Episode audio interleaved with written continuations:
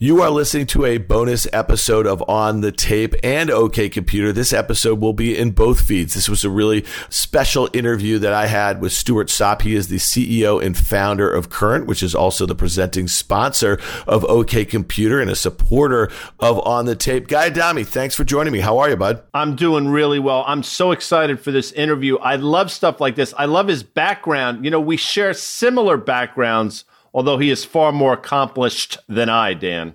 Well, listen, you know, the listener is going to really enjoy this because, you know, Stuart's path through finance started as an FX trader and he traded at large banks all over the world from London to Sydney to Hong Kong back to New York. And it was really interesting talking to Stuart. I've known Stuart. I've become good friends with Stuart over the last couple of years. I just didn't know where the origin for Current came from. He had a young guy sitting on his desk who showed him the Bitcoin white paper years ago. And it just kind of changed the way he thought of trading foreign exchange. And he created a company to kind of manifest a little bit of that kind of crypto ethos in a way Guy, you're into the crypto ethos, aren't you, buddy? I am. And I remember when I saw the Bitcoin white paper back in 2013, okay. it changed my life as well. I'm just saying. All right. Well, listen, on that note, enjoy my conversation with Stuart Sopp, the CEO founder of Current.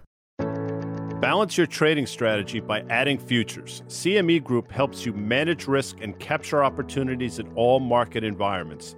Capitalize on around the clock access to highly liquid global futures and options market across all major asset classes. Just visit your online broker and get started. Plug into valuable educational materials and trading tools and see what adding futures can do for you at cmegroup.com slash on the tape. Stuart Sopp is the CEO and founder of Current, a leading U.S. financial technology platform serving Americans working to create better future for themselves. From 1999 to 2014, he spent his career developing and trading financial systems at Morgan Stanley, Citi, and Deutsche Bank. He started Current after recognizing that the growing inequality gap could be addressed through the innovation in technology to improve financial outcomes for everyone. All right, Stuart Sopp, welcome to actually not just on the tape. This is going to run on OK Computer. And I got to say, shout out to you and your team at Current because you are also a sponsor of this fine podcast. So thank you very much, my man. Proud sponsor. Thank you for having me today. Yeah, man. Listen, first things first, and we do this a lot on, on the tape. We got to give a shout out to Joe Marchese over there at Human Ventures and the whole team and Heather because I know you because of Joe and Heather. We met I think in March of 2020, right before the world changed. I think we had probably one of the last dinners in New York City at Pasquale Jones. Shout out to Ryan Hardy there. That was delicious. But at the time, I remember you and I sat there, we had a few cocktails. And we were really talking about your background because I think Joe was like, you got to meet this guy. He was an FX trader all over the world, in London, in Sydney, in Hong Kong. And you and I chatted a lot about that. Give our listener a sense of how you got around the world trading FX. And we're going to talk about how you started Current. You can always rely on Joe for remembering all the details. That was a great dinner, by the way. Yeah, it was. Did we know the world was about to change? That was really interesting. It literally was the first week of March of 2020. And I felt like we were all like, all right, let's get one in before we shut down for a couple weeks. Yeah, New York was definitely ground zero for the US, wasn't it? So we kind of knew. We were preparing current employees for working from home for that week you really thought it was going to be weeks, though, right? Yeah, maybe months, maybe two months, just from what China was doing, but not two years. Going back to your prior career, you had spent a lot of time in Asia and Australia. They hit it hard really quickly. Were you getting a sense from some of your contacts, your ex colleagues? Yeah. So I lived in Hong Kong in 2009 to 12, 13. And so they just, maybe five, six years, they'd gone through SARS. So basically, they were saying to me, you go through this thing and you buy real estate real estate's the thing you're meant to buy because it gets depressed in the pandemic and everyone runs away and that's the real thing you should buy. And guess what? We've seen exactly the same thing. But it was my mother. I have my parents. They live three hours north of wuhan weirdly enough. No joke. They moved back in october last year. So they were telling me all sorts of crazy things in january. And i was like all right this is more real than we think. On CNBC's Fast Money, I remember saying this in late January or so. A city in China larger than any city in America that no one's ever heard of in America just shut down. And you're asking me whether we think there's going to be palpitations in the stock market. For us, it's really hard to quantify it because it is literally, and you know this as you're putting on your ex trader hat, it was the definition of a black swan. And you said you were already starting to prepare your company for going remote a little bit. I remember at that dinner speaking to you about the company and where you were going. We're going to get to that. But your business absolutely exploded during that period. Did you foresee any of the trends? Obviously, it went on longer than we expected, but certain behaviors, especially in the finance community, just exploded the acceleration of that behavior. Being an ex macro trader, always roadmapped around macro events. Now, of course, you cannot predict one in a 110 year event, but you're predicting and going along with the tailwinds, which is access, simplicity, liquidity, and of course, basically moving finance online. And so the pandemic pulled forward all those things because no one could really go in store, which is a bank branch. And so 2020 hastened and pulled forward a lot of the growth that we've seen that with maybe Peloton, maybe doesn't rebound. But for banking, for example, it actually proved trust we did go back to the office, all tested, all good. A lot of people in current did get COVID the first time yeah. in March and April, but in by June we were really working very, very hard to make sure that everyone was delivering a product and making sure that they were getting stimulus checks as quickly as possible, using our balance sheet and all those things to the people who needed it the most in America. And so it was a big responsibility because we were primarily banking people who were living paycheck to paycheck.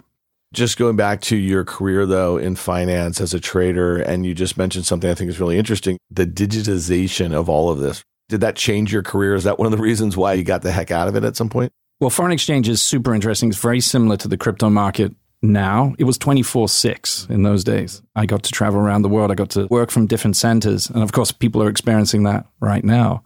That luxury and that freedom, maybe more so now than they were a year ago. I met a young man at the time, Trevor Marshall, who's the CTO of Current, in Morgan Stanley, 2012 in New York. I was running the foreign exchange desk then, and he showed me the white paper of Bitcoin. I was like, all right, this is interesting. In fact, I didn't say that. The first thing I said was, "What the hell is this?" TLDR, bro. Yeah, yeah, TLDR. He's a CS major from Columbia, so I was like, "All right, this is a little bit above where I should be." Anyway, I read it that weekend, and I came back the next week, and I was like, "Everything's changed." It was 2011. I was like, "Everything has changed in my mind about what foreign exchange is, what banking is." Everything. And so I think everyone goes through that process around blockchain, Bitcoin, and all the rest of it. I just happened to do it a little bit earlier than most. And so we were trading it and doing all this stuff. So you guys were trading it offline, having nothing to do with Morgan Stanley. And interestingly, I knew a lot of really smart finance people who were at institutions where their trading is actually heavily regulated. But back then, it was really decentralized. And one of the things I think is really interesting about it right now is that for most people, most retail investors or people who are tinkering around with crypto, they're entering it through a very centralized system into this decentralized financial world. Yeah, I think you can go into these arguments of Web 1 into 2. That's where the internet started. Super decentralized, read only, now went read write and became centralized. And so we're starting to see the same cycle happen again. Bitcoin super decentralized. I was going to some management in Morgan Stanley at the time, and they were like, We don't even know what you're talking about. Why are we even talking about this? It's not a security, it's not an ass, it's nothing. But it really did change the way you thought about the actual products that you were trading. Yeah, yeah, everything. I just think everything's going to get tokenized in some way. The real big epiphany was access to banking, if you can bank yourself, if there's a true, not just a digital dollar, but a programmable dollar. We've already had digital dollars since the 70s, but they're centralized. They go through the Fed system, the banking system. And so all of a sudden you can know and do something with these things. It opens up the possibility of massive innovation, productivity, and all the rest of it, but also what a bank is. What is a bank in this instance? Is connecting to things of value, not storing your dollars, because that's now a wallet. And so I was drawing lines like the crazy guy on the whiteboard going, wow, we got to go and build the things and connect to things of value. And we could also tie it to a great mission, which is providing access, liquidity, and also the opportunity to get in on the first floor of something that's going up versus them being the bag holders. Were there other things though that had shaken your confidence in this underlying product that you've been trading because you had traded all through the financial crisis? Just mentioned the Federal Reserve in particular. Think about just the palpitations in the US dollar and what that meant for every other major currency based on what our Fed was doing. They devalued the currency when they lowered interest rates to combat the negative effects of the recession and the global financial crisis. And then on the way out, when they started raising rates, what did the dollar do? It ripped. For you, though, as someone with your mind, you could get your arms around that. You could make money off that. You could be a great trader at a bank doing that. That's right. It was tempting, to be honest. But I felt I spent more time explaining what Bitcoin was and blockchain. Remember, we went from Bitcoin to blockchain because of all the politics around it. And in some ways, we're still there with Web3, but you spend so much time explaining what it was, it was very hard to get things going. So I left Morgan Stanley. I started a crypto hedge fund. I was trying to build an exchange. I was doing all these things in New York. Of course, the BitLicense comes out. And, yeah made it very, very difficult to actually be domicile here, at least for some of New the. New York really took a hit when you think about how many people can't trade certain crypto assets because you're domiciled here in New York. You think of the innovation, like people like you. What if you had taken off and gone to Singapore or something like that? It actually is one of the biggest criticisms is that we're literally missing out on the innovation because we're too scared to actually regulate it properly. Does that make sense? It does make sense. I think, well, look, I don't know anything, but I don't think it's a coincidence that all the banks are headquartered here. They feel deeply threatened by the innovation. So yeah. it makes sense it's the last state to really go through this. A lot of innovation in the West Coast, and there was skepticism from the VC world about changing banking, changing finance. They were already deeply skeptical of fintech. Fintech was coined in 2018. We already had simple chime already out and about. And then Current came in 2015, 2016. So BitLicense kind of put your crypto aspirations on the back burner here. And so you and Trevor came up with, you call yourselves a neobank. You're not a bank. You are what you think the vision of a bank going forward is, or how people interact with their money and how they access it and how they pay bills and how they get their paychecks and all that sort of stuff, how they earn interest. And I'm sure we're going to get your roadmap afterwards. So what was the first iteration of Current? Sounds like a 2015. Definitely not a bank. Financial technology platform is our official term. So 2015 was okay, let's build it on Bitcoin wallet addresses and Ripple gateways. Realized really quickly that neither of those things are very good for building consumer products in 2015. We had Ethereum out and we were on the ICO of Ethereum and we're playing around with smart contracts, but everything was so nascent. And also what we're learning now in some of these protocols is the more centralized they are, the more cost efficient they are. You pay for decentralization. You really pay for it. So you have to really believe in the reason why you're paying for it. So the majority of consumers are not on the same page. That's why something like Solana versus Ethereum are doing very well, right? So all those considerations have to be taken into account. So 2015, we're like, okay, we're going to build the bank of the future. It's going to be accessed and open for everyone. It's going to be global, and we're going to connect to things of value. And we're going to get people who are left out from the old system and really paying for it into this new one early. And so we started off on that journey, realized the technology wasn't there. So we built our own banking core on a fairly traditional way. The traditional way is to plug into something like a third party that has already been doing it for 20, 30 years. And so we took the unusual step of building our own. So that enables us to then, well, we have cost efficiencies, but we have a product innovation efficiency. So we can now plug in a lot of the Web3 stuff that we're seeing right now when you talk about it's really expensive to be in this decentralized world, really you're talking about user interface. I think what you recognize is somebody who got the TLDR on Bitcoin back in 2011 from Trevor, and then obviously being involved in the Ethereum ICO in 2015, you get the tenets of decentralization, but to popularize it, to get people on these rails, you have to have this interface. I'll just say this. I'm pretty financially savvy, pretty tech savvy, but as somebody who has teenagers and trying to to teach them this sort of stuff, and they're not going to be reading about this new decentralized financial world that goes on. They are current customers, and for me to watch them through this experience through a really easy user interface, it's really important because they're going to be going up this curve right now, it's helping me introduce the value of money and they're going to have paychecks that are going to come in. They're going to be direct deposit. They're going to learn how to budget. It's all going to be right there. There's going to be peer to peer payments. There's going to be interest bearing accounts. That stuff is really interesting as they go out on their own. And as a parent, as you know, one of our only jobs is to A, keep them healthy, but B, get them ready to get the hell out. Get them out of the house. Maybe I could be a product consultant and just say how this moves forward into their 20s. But is that a fair assessment? That's it. You've nailed it. We started with teen banking back in 2017. The reason why was because we identified two main groups that were forgotten, ostracized, whatever you want to call it, out of incumbent banking. One of which was teenagers, low capitalization, high hurdle for education and handholding, all the rest of it. Two people on the account. You need the parent and then the teenager. The second group was people who live paycheck to paycheck, typically on prepaid cards, cash, and the rest of it. Not profitable for banks. Banks have a very high cost of maintenance for their average account holder. And we've seen that striation with wealth inequality driven in America over the last, what, 10 years? at least. And so you're seeing more and more being left out because banks are focusing on the most affluent to make their business models work. And so we were like, okay, we've got these two groups. We know we can grow classic innovation tech play. You go to where everyone's not looking. And so we found it easier to go after the teams. And also in terms of product roadmap, CAC model, and graduation, we felt like we'd go young to old. And so we as a company, we started off with 17 year olds and their parents who were like average age 45. Yeah 50, somewhere there. And then 2019 launched the paycheck to paycheck full checking account. And so that's done really well. And the average age for that's probably 27. And the roadmap for 22 is about going into adjacent demographics. So we will always probably be younger than most banks and maybe some of our competitors as seen by our marketing. But our product roadmap's full of value. So we've just launched high interest, 4%, 60 times national average. Well, first of all, A, I have to talk about 4%. That's absolutely amazing. I saw that pop up on the app recently. You guys just introduced that. I'm like, wait, that's pretty amazing. Then you also mentioned just your marketing. And so when I introduced this, and I don't even think of it as a card, I really do think of it as a platform. And my kids are like, oh, I know that, Mr. Beast. So how is it that I didn't know? I'm almost 50. I didn't really know who Mr. Beast was, but my kids definitely do. Talk to me about this relationship with Mr. Beast. I think it's totally normal that you don't know who Mr. Beast. You know, you're on too much YouTube at 50, or not 50, but you know, late 40s. Yeah, so Mr. Beast, Jimmy Donaldson's a prolific YouTuber, one of the biggest, in fact. His main thing is he wants to grow his user base. He really cares about people who watch his videos.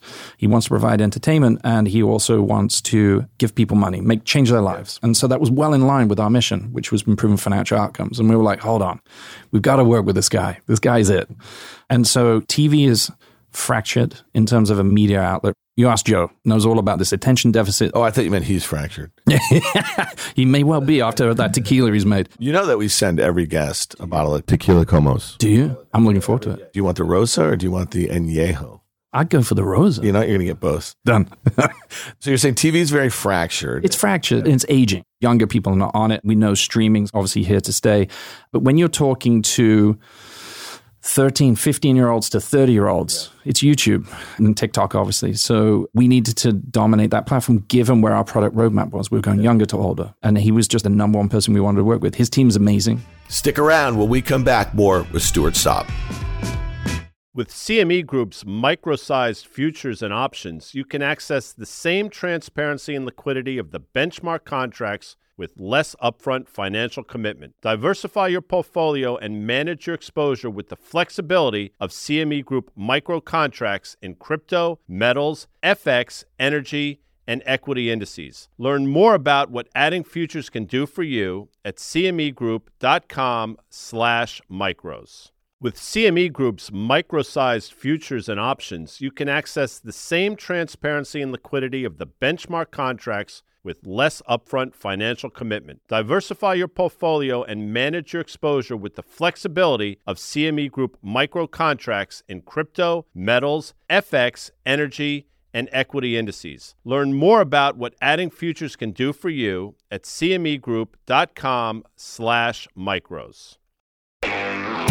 Every company has a mission, but yours really seems, when you talk about where the start of Current happened, it really seems like there's a social mission here. You mentioned inequality a couple different times, and what we were just talking about with the ability of central banks to tinker around with currencies in the backyard where you played in finance for a very long time before you started Current at the end of the day, there's a lot of people, and Guy Adami, my partner here, he feels very strongly that the gap in income inequality keeps getting wider and wider every financial crisis, and it keeps getting better for people of means. And so your product is really trying to streamline things for people who've just been disavowed by the financial system. Is that what you'd say? Yeah, that's broadly in line. The Fed and monetary policy for a big country like America, they work on averages. Everything's an average or a mean. And unfortunately, when you see this massive variance of experience, when unable to correct some of the inequalities and the inefficiency buildup from having a, exporting the dollar for like 30, 40 years, Unfortunately, we're seeing a growing and ever growing demographic that is disillusioned with the status quo. They're not floating all boats all the time. And then the Fed looks at everything and goes, well, it's kind of all right because the yeah. numbers say it's kind of all right. But for 120 million people, it's terrible. And for 50 million people, it's insanely amazing. And then for the rest, it's like, Meh. So I think that's where all the social discourse, all the problems are. And unfortunately, banks haven't kept in lockstep with the business model and the ability to address some of those problems. And so that's what we're trying to do is say, hey, we have a lower cost of OPEX and rolling out stuff. We have the ability to reach more people more people feel more welcome downloading an app versus walking into a bank branch where they feel judged or whatever it is. And we're able to give people products that they need and love. And so being in line with that, I think the biggest thing for us going forward, we've identified those two groups that don't have much choice. And we're about to go into adjacent demographics that do have a lot of choice, which means even more product value. We have to earn the right. That's even harder for us. Let's talk about that because that's really interesting. As you go to a demographic that has a lot of choice, I have to assume that the other demographic, which you're very happy to have on, it's going to meet in the middle. You're going to create products and services that are going to benefit them and you're going to bring them up that value chain the incumbents are going to maybe wake up someday and be like why did we kind of ignore this because we could have used all this r&d that and maybe the issue is it's not a lot of R&D. There's no R&D. Right, like, it's all maintenance of existing yeah, $12 billion or whatever it is or 10 billion at Bank of America. That's maintenance of their systems. Yeah. So you're saying web 3, so are we talking community? Are we talking products where the users become a bit owners of parts of the platform? That's it. So yeah, Web one is pretty well understood now. Read, write, Web one, Web two, and then Web three is own. And so providing access to ownership of these networks being part. You remember the Fat Tails thing from Fred? Yeah. It's all there. So we don't necessarily need to be that network. We want to provide access for people to those networks. And of course, we will want to curate and make sure that there's limited risks and all those other things because people can't afford to lose money. There's a high high risk, high reward environment right now in a lot of Web3. You can make a lot of money and you can lose it all. That's good for some people, but not for the majority of Americans. And so we need to build products and services that highlight those things, that bring people along and educate them into exceptional value at the lowest risk. Right. And you call this a hybrid finance sort of model. Is that how you'd categorize it? Yeah. well, the DeFi mullet. Too bad our listener can't see. Uh, you're actually sporting a DeFi mullet. It's a combination of a man bun and then what else is going on? What's these headphones? I don't, and also I got a face for radio. So, you know. hey, listen, I saw you on CNBC last year. You were phenomenal. So how quickly do you think you move into this? Because you and I have had these discussions offline. The idea of Web3 is all over the place. And there's a lot of innovation going in a lot of different pockets. And finance is obviously the first and foremost one where really smart people like you are emerging with really smart tech people like Trevor. And then you guys are really, you're going to attack some problems. You're going to go after a wide swath, and but you're going to nail a few different things. What do you think those Web3 applications that are going to be most applicable to your business? I think my mind has changed recently. So we weren't ready to go back into crypto given our neobank or fintech front end and then a DeFi back end, right? So the DeFi mullet. And we weren't ready to go back in because we couldn't see the value to the normal consumer. No one's an average, but uh, averages are there, right? And so the most obvious direction, firstly, was the DeFi yield. So basically, SEC lending, getting 8 to 15%. There is risk. There's coding risk. There's liquidity risk. There's all sorts of risks. But in a world of negative real interest rates, any percent, and also now the inflation that we're all seeing in everything, was super attractive. And I was like, this is a killer feature that will drive money from the incumbent financial system into this new system. And it will fund a bunch of projects and all this other stuff. And then secondly, NFTs. NFTs are basically a visual identification of a layer one protocol. All of a sudden, now I'm invested in a layer one protocol, but I think I'm invested in a mutant ape or a uh, Cryptoon Goon or whatever it is. And I think that has been a major, major innovation. That's the most applicable things for us. We had on OK Computer a couple weeks ago a couple guys Sheldon Day, he plays for the Cleveland Browns, and his former Notre Dame teammate Amir Carlisle, who was a running back there, and they partner with Richard Sherman, who's also in the NFL, and they're starting something called the Players Company DAO, which is really interesting, and it's kind of like a learn to earn model, and they're starting with a problem that they see, and they see it as a social problem. They see guys like them who've grown up in disadvantaged backgrounds, and they are people who are left out of the financial system, and then all of a sudden they go to a school like Notre Dame, and they're learning in this amazing academic academic institution and they have people looking after them. And then if they're fortunate enough to go to the NFL, now then they're making a lot of money and there's people just descending on them. And so their view, and I thought this was just fascinating, is that they're going to start with the NFL because this is something that they think that they can identify with people who have been in very similar situations, but they see applications on their DAO that just go way beyond very wealthy athletes. And I think that's really fascinating. And I think before social, before some of these Web3 models, it was probably hard to get some traction going on something like that. It was really hard. Yeah. And of course, fully internet only currencies with based on blockchain have enabled these global plays and also massive amounts of iteration. So there's problems with DAOs right now but there's also amazing opportunities. I see NFT with a DAO looking very similar to an ICO in 2017. Kind of hypey a little bit, and there's going to be a lot of scammers. That's a great point. In 2017, you had this ICO craze. There wasn't community around it. It seemed very financialized. It was about greed. It was 2000 again, wasn't yeah, it? Right. You remember when in 2000 everyone wanted to be a CEO for five minutes to IPO, and then you're like done? But let me ask you this: Did the bear market in 2018 and 2019 into the pandemic? Did it change your mind about the things that you thought you believed about decentralization, mm-hmm. specifically in finance? Because it seems like you created a business based on some of those tenets. I'm just curious if the assets, when they were so depressed in the summer of 2020 at the lows, did it make you rethink any of this? Never. It's always been an opportunity to accumulate participation in those networks that I think are valuable. And I'm pretty old school in this game. I'm more traditional in where I think the value is. I think Bitcoin is something separate to everything else and will be persistent. You said you were a part of the Ethereum ICO, so you're not a maximalist. Right? Definitely not. But they're just different things. I think there are different protocols just in life. At the moment, we're providing current access to the Visa network and the Fed network and the ACH network. You don't see it, but that's really what you got. And of course, there's a cost of moving that money. There's a fraudulent aspect and all the rest of it. And of course, connecting people to these new networks, which will do different things, like NFTs are very different to what Visa can do right now. And there'll be fraud and costs of moving those money and all the rest of it. And so connecting people to those things and making sure it's seamless and easy to understand and amazing experience is what we want to do. So I've never doubted and any of these downturns. In fact, I'm always rubbing my hands, going, "All right, here we go." If you look at Bitcoin, it made a high of sixty nine thousand in November. Nice. Today it was trading at thirty seven thousand. It traded as low last week or two weeks ago, thirty two or something like that. So let me ask you this though. The charts don't look good. This is me fast money. And let's just say the frenzy is burning off in NFTs. And if you think about you go to Twitter and the floor prices and punks and this and all the Twitter spaces and the clubhouses, what if we are on the precipice of another bear market for you, given what you believe, you just put your head down and you continue to build on those rails and you keep continuing to iterate? Yeah, I think to address the price thing, I think Bitcoin is now heavily capitalized. It's a mature market given everything else. Would it go through 30? I think there's a shot that it goes through 30.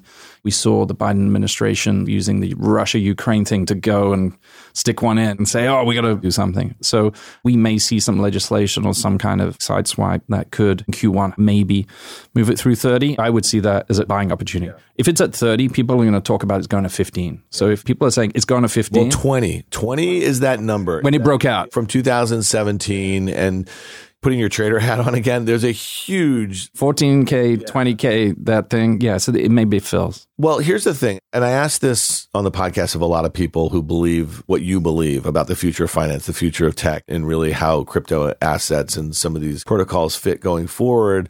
I guess the point is the smartest people I know in finance and tech believe very similarly. And some, they don't mind when the weak hands get shaken out, I guess. And I go back and I think in 18 and 19, the people that I had met in 17 and the people who are killing it in 2021, they're the ones who put their head down. They just continue to build. Yeah, that's the best way to do it. Don't touch your wallet. Just go and build. Don't lever up. I did lever up once and I lost a lot. And I was like, what am I doing? Yeah. You don't need to lever up in the volatility of these markets. It is insane. It's huge. There's no Fed to govern, minimize the shocks. So it's a pure market, pure trading market. And you don't need leverage. It's already going to do its thing. If Bitcoin goes through 30, in my view, in the next four years, it could be 150 to 300, 400. Like, that's an amazing return for anyone if that's right. I just think you don't need leverage, but you do need access and some capital to participate in some of these things as we've seen the price of some of these big crypto assets come in, I've seen people talking about how the floors have been lifting on some of these big NFT projects. Now, obviously, the underlying value is going down, but the floor price in ETH terms or Solana is going up. What do you make of that? I think what's happening is it's a liquidity thing. So the layer ones, Ethereum, Solana, Bitcoin, they're very liquid and they're highly correlated to risk assets now. If you look at it, it's the highest ever. And so that's what I meant by Bitcoin changing things and it's now something else, I think. And so we've seen a downturn, Feds remove liquidity, all this other stuff. We've got crazy hikes priced in. And so everything's sold off because there's a lot of hedge fund guys in there. There's a lot of investors in there. There's traditional money in there now. And so it sold off and people ran to low liquidity. Good luck trying to sell 150 Bored Apes. There was a DAO that's trying to do that. Yeah. You just can't do it. And so what's happening is is that in dollar terms they're holding their value.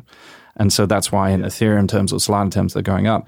And so everyone is thinking the same way. They're like, I'm going to go into a low liquidity asset that people will probably not sell. Yeah. Store my value, which is very, very unique. I've never seen this. It's happened once before. This is going on for weeks. We had Alexis Ohanian on here, and he's a genius. He founded Reddit and 776. They're going to kill it, and they're focused on Web3. And he and I were talking about this very thing. This was a couple weeks ago. And I said to him, in a year from now, I have to think that the floor price on Bored Ape Yacht Club is going to be below where it is right now. At the time, it was 82 ETH, and that was equal to about 260,000.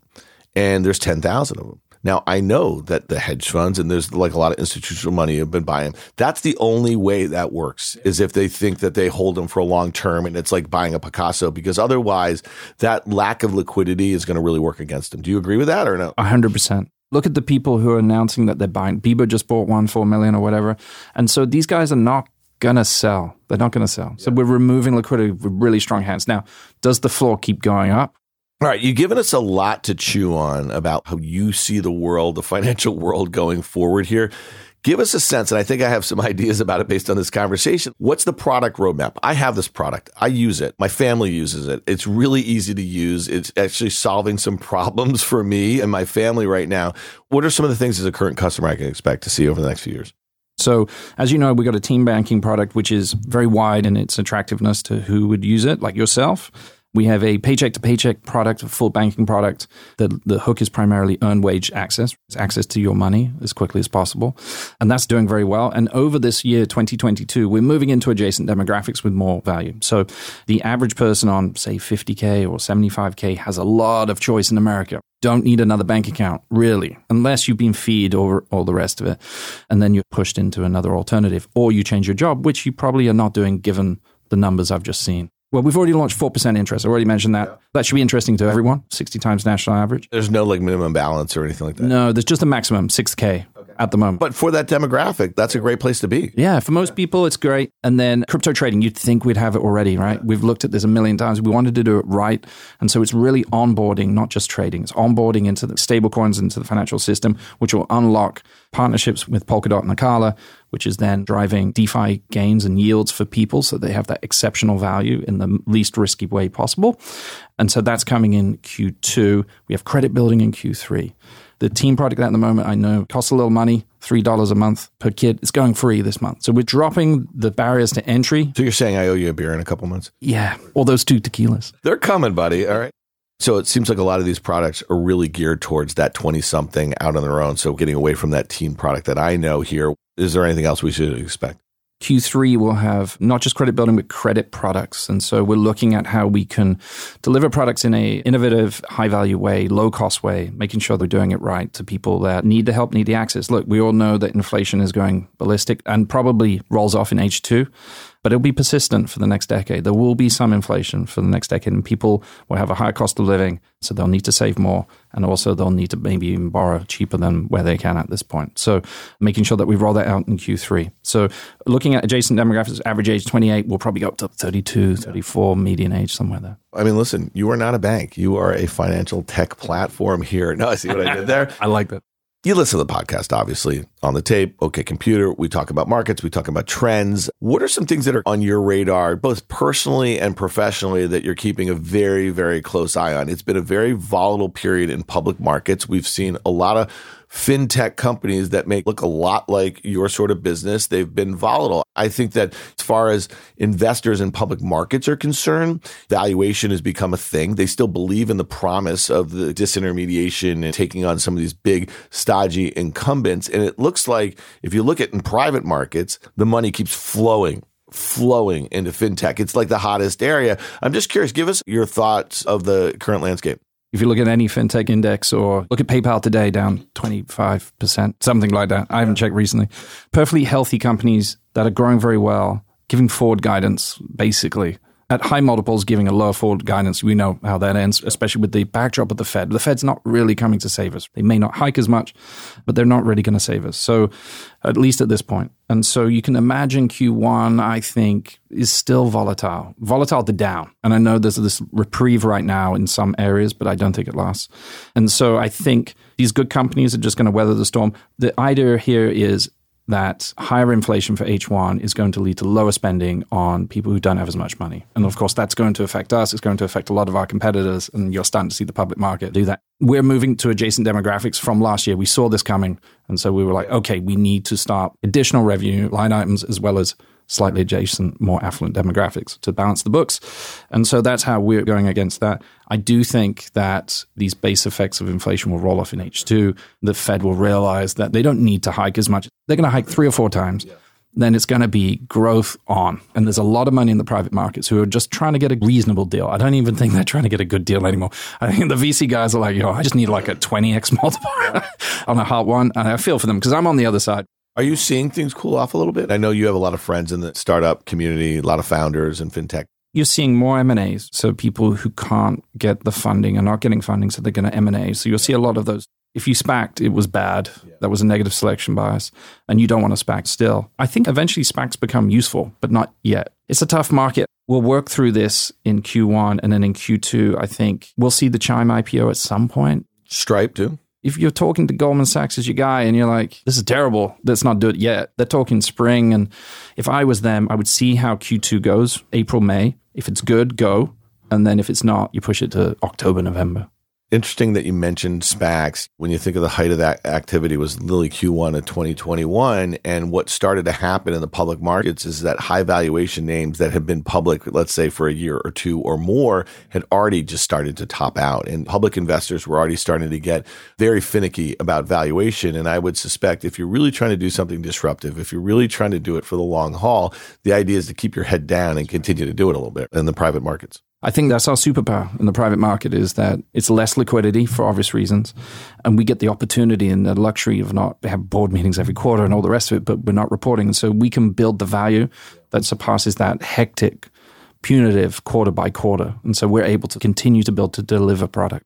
You started in 2015. You have over 3 million customers right now. Yeah, 3.7. Wow. All right. And growing very fast because I remember reading a press release right around the time I met you in early 2020. Maybe you'd just gotten over 2 million. Does that sound right? That's right. Yeah. You're on the pace to double subscribers.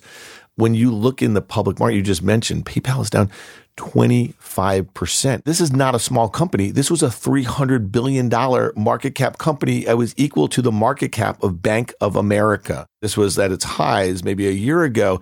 What does that make you think? You think your company is going to be a very big company someday, and you see that volatility. Square, the same thing, was up north of a $100 billion market cap. I think it's under 50 right now. It's down in sympathy with this PayPal. The fintech or the tech tantrum that's what I'm calling it. I'm sorry to bring it back to the macro again, but the Fed has driven with the negative real interest rates and risk free rate of return where it was, it pulls forward the future. So people have to bet on the future a lot. And the future is tech, and the intersection of that monetization tech is fintech. And so we have benefited with all those multiples and all that other stuff. But when the Fed removed the punch bowl, as we've just seen, multiple contraction comes in, all the rest of it. And so as much as we're innovating and we're doing all these great things to deliver products and values that the incumbent banks and financial system are not doing or unable to do, we are still a function of the macro environment. But it doesn't mean the businesses are going away. I personally think a Square at 50 billion or 40 billion is a great buy. I think these are great companies and they're going through something that is really not on them. They went through this period of hyper acceleration and the acceleration of their business models. It really just confirms everything that they've been building these companies for over the last 10 or 20 years in the case of PayPal here. So if anything, it's taking out some excess. And I think that's a healthy thing. You've been around the markets for a while. A lot of great things are born out of that well, listen, Stuart, you become a really good friend of mine, and I actually am in awe of what you built at Current. I'm a user of your product, and it's so impressive. And Guy Adami and I are so proud to have you as a sponsor of our podcast here. And listening to you,